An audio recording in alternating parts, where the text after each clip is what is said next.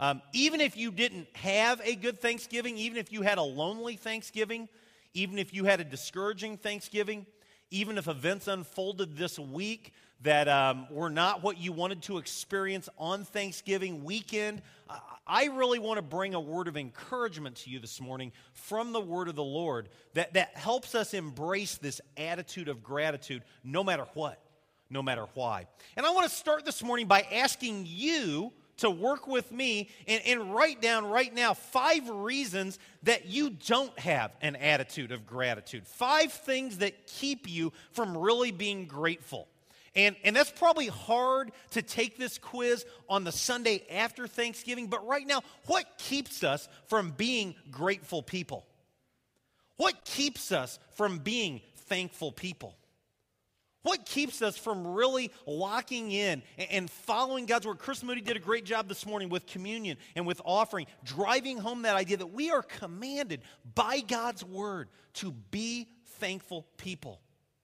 And yet, I think sometimes, if we're not careful, Christians, followers of Jesus Christ, can come off more ungrateful than non Christians. Because we get fired up, we get bothered, we get worried about things that really don't matter. Somebody shout out for me in a big booming voice something that keeps you from having an attitude of gratitude. Okay, trying to keep up with others. Good. Anger can keep us from having an attitude of gratitude.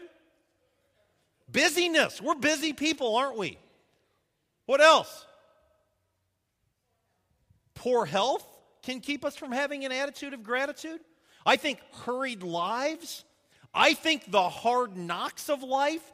Sometimes we experience tragedy, we experience despair, and it just smacks us right upside the head. It just wakes us up. And before you know it, we're focusing on the negative instead of the positive. We're focusing on what we don't have or what we wish we had instead of the incredible blessings that the Lord has poured down upon us. This morning, what I would like to do is I would like to share with you my absolutely favorite Thanksgiving narrative. There is no narrative in Scripture that excites me more than the Thanksgiving narrative that we read in Luke chapter 17. It's the story of the 10 lepers. It's found in Luke chapter 17, and I invite you to read along with me this morning. The word of the Lord, Luke 17, beginning with verse 11. Jesus, on his way to Jerusalem, traveled along the border between Samaria and Galilee. And as he was going into a village, 10 men who had leprosy, they met him. They stood at a distance and they called in a loud voice, Jesus, Master, have pity on us. And when he saw them, he said, Go, show yourselves to the priests. And as they went, they were cleansed. One of them, when he saw he was healed, came back praising God in a loud voice. He threw himself at Jesus' feet and thanked him, and he was a Samaritan. And Jesus asked, Were not all ten cleansed? Where are the other nine? Was no one found to return and give praise to God except this foreigner? Then he said to him, Rise and go.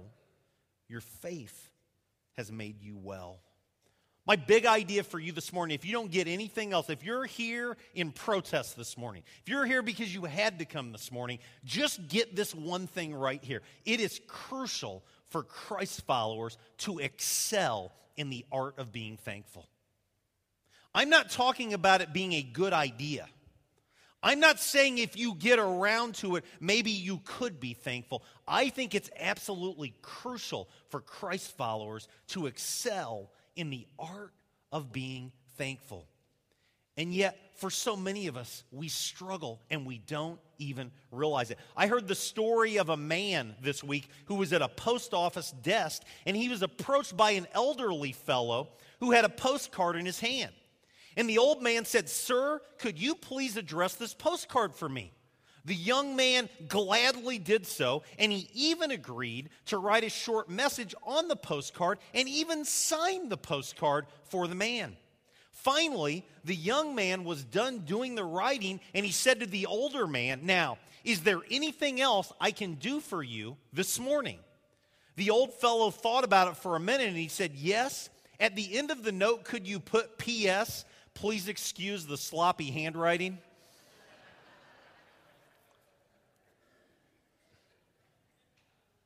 That's where a lot of us are.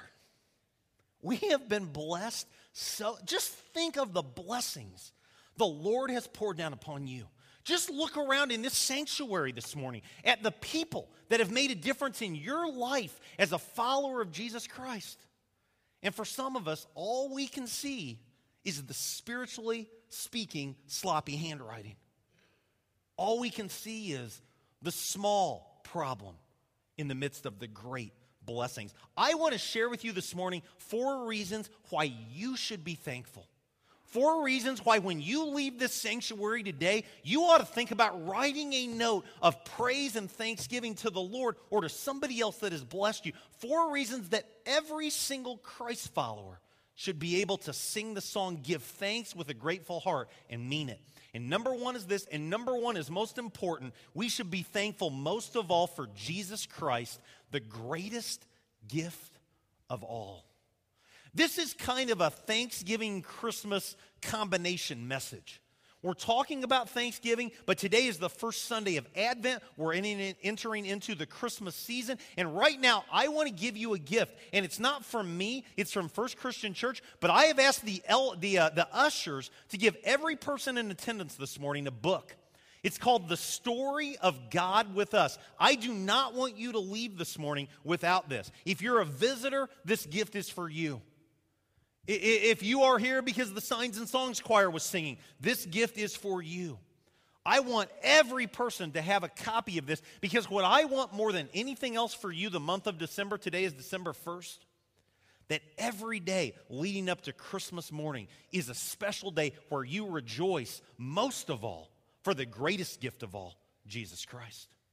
The cool thing about this is that throughout every day in December, if you'll give the Lord five minutes, five minutes, you'll have the opportunity to read a devotional, to read a scripture. Some of the scriptures are just a couple verses, a couple of them are just a single verse.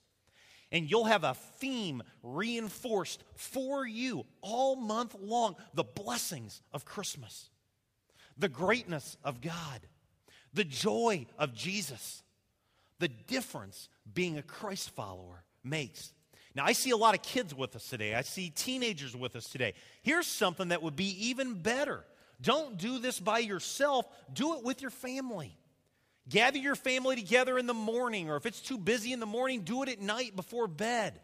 And together as a family, read the devotion, read the short scripture, pray together. I promise you that if you give the Lord five minutes a day this Christmas, will be different than any other Christmas you've had. I guarantee that. The story of God with us. Let's rejoice this December. Let's rejoice this Christmas season for the greatest gift of all, Jesus Christ, the Lord of Lords, the King of Kings. Hey, raise your hand if you don't have a copy.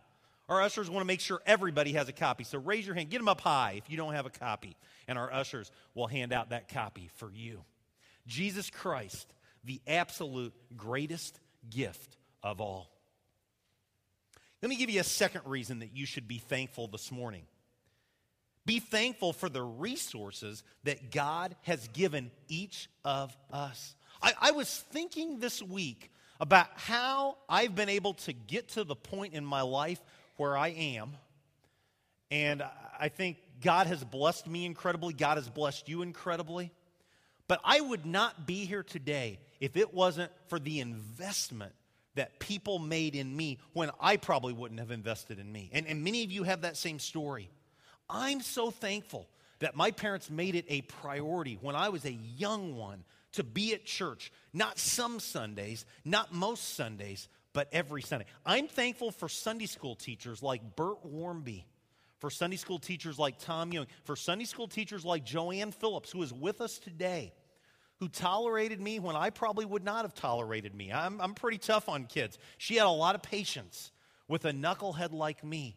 And they helped me see Christian patience. They helped me see Christian love. They, they helped me see Christian maturity and have a desire to be more than I was as a third grader or as a fifth grader or as an eighth grader. I'm thankful that when I went to Bible college, I had godly men that mentored me. I didn't even know what a mentor really was at that time, but I had people like Tom Ewald. I had people like Lynn Laughlin. I had people like Dan Clymer. I had people that reached out and embraced me and encouraged me. And when I skipped my 7:30 class, didn't kick me in the behind like they probably should have, but patted me on the back. They recommended ministries for, for me. They helped me learn how to write sermons and teach lessons and make hospital calls. I'm thankful for the resources that God has poured down upon me. I'm thankful for the blessings that I've received the almost seven and a half years I've been in Clinton, Illinois. The people have, who have showed patience and tolerance. I mean, we make you get up and, and take communion at stations sometimes, and sometimes you got to put something in a basket, and we, we stretch you sometimes. And I'm thankful for the vast majority of you that have a smile on your face and say, Lord, keep using him. He's immature at times. I wish he'd shave his goatee. I wish he'd dress a little nicer sometimes. Be thankful for the resources that God has given each one of us. Now, I made a list right there. You could come up with the same list. There's not a person here today who is where they are spiritually all by themselves. I've never heard of that. I've never seen that. That's never happened. Be thankful for the resources God has given you. So many of you are blessed by your Sunday school class, or you're blessed by your small group, or you're blessed by the area men's fellowship, or you're blessed by the Tuesday morning women's Bible study or the Thursday evening women's Bible study. Praise God this morning. Be thankful for the resources God has given you. Number three, be thankful for the providence of God in our lives. The providence of God in our lives. For too many of us, I think we think we're here by accident. And that God's hand hasn't been a part of what we're doing. I shared an illustration Wednesday evening. I like it so much, I'm going to share it again. It's the story of Corrie ten Boom and, and her sister Betsy and their imprisonment at the Ravensbrück concentration camp. And one day they were praying in their barracks, and Betsy said to her sister Corrie, We have to thank God for the fleas. The fleas were awful in the concentration camp. And Corrie looked at her sister and said, There's no way in the world I'm going to thank God for fleas. I hate fleas, they disgust me. I itch because of these fleas. How could I possibly praise God for fleas? Betsy said, We have to do it. And so they kneeled down in the concentration camp and they thanked God for the fleas. And day after day, in, in, the midst of their prayers, they always thanked God for the fleas. And a couple months later, it hit Corrie. And she said to her sister Betsy, You know, the guards don't come to this part of the concentration camp. The guards want no part of it. I wonder why that is.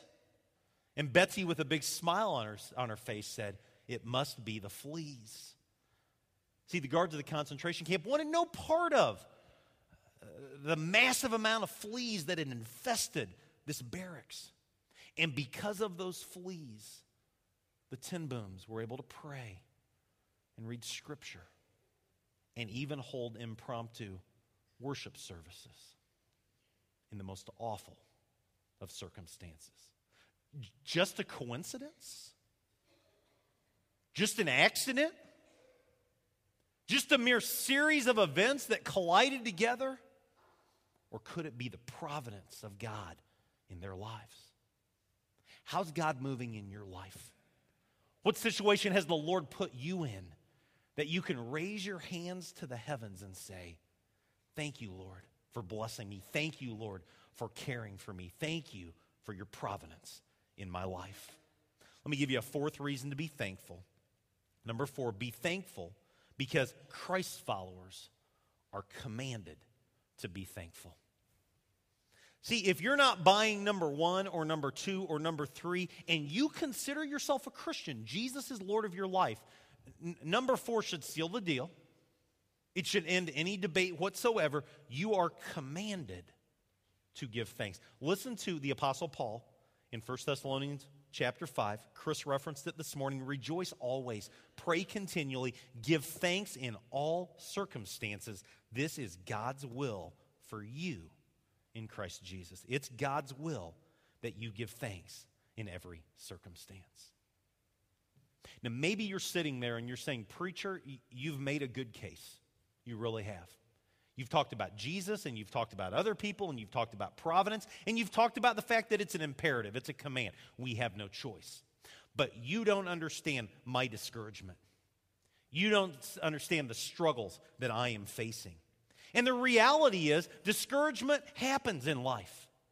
The storms of life come our way. At the end of the Sermon on the Mountain, before Jesus concludes it with the parable of the wise man who built his house on the rock and the foolish man that built his house on the sand, we see that in that parable, both individuals faced the storms of life. You will face the storms of life.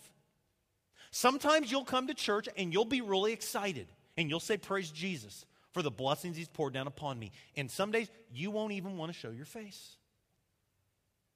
Some days you'll say, Why did he have to pass away? Why did she have to get cancer? Why did my kids have to go prodigal? Why, why, why, why, why? And it's in those circumstances that I challenge you to remember 1 Thessalonians 5.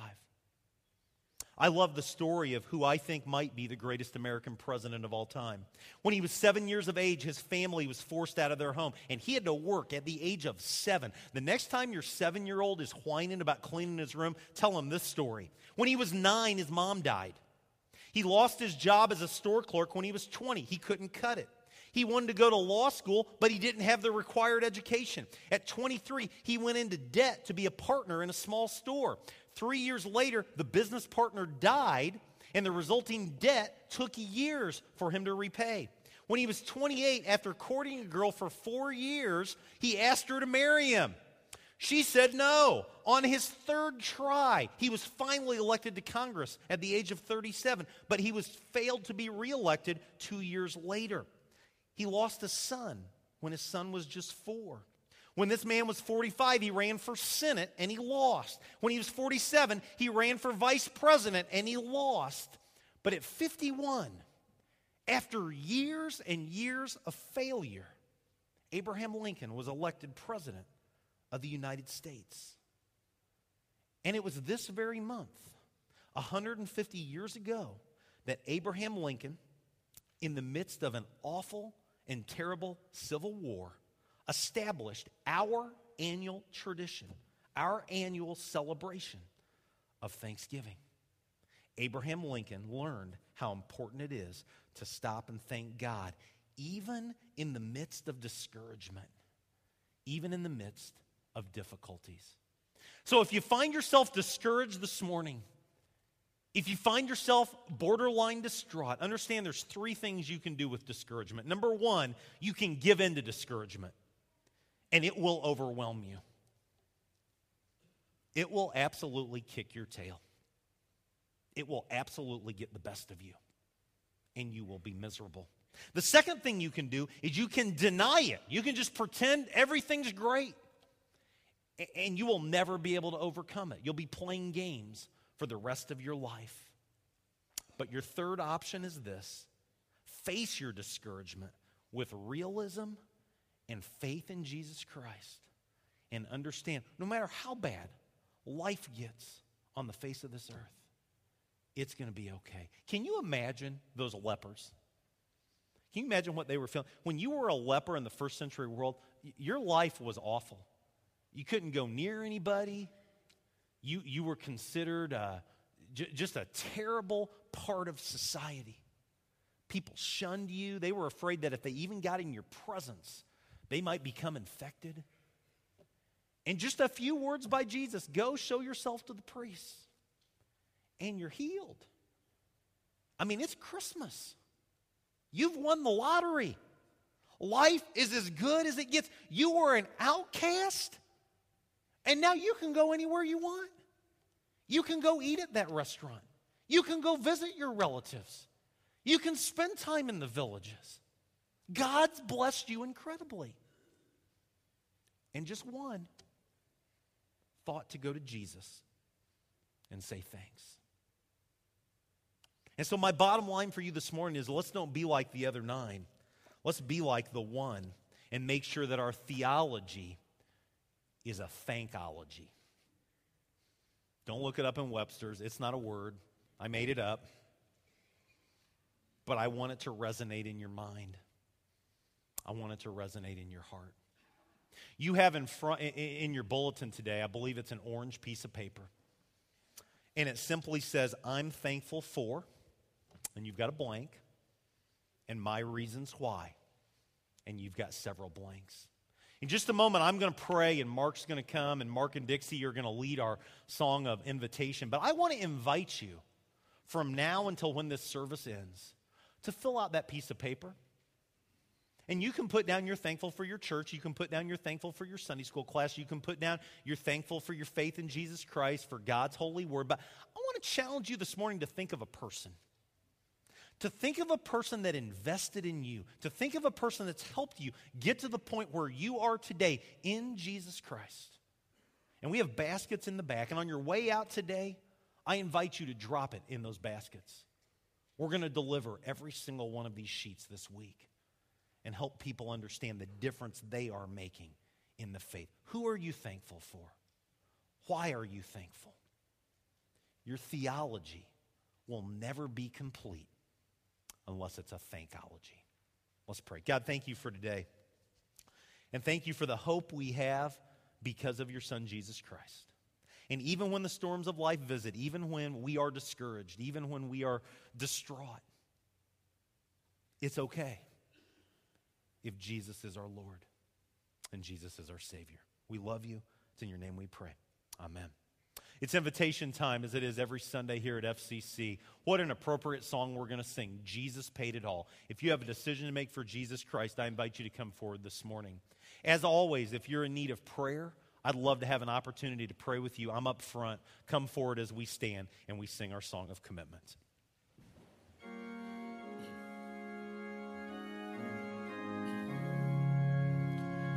I hear the Savior say, Thy strength indeed is small, child of weakness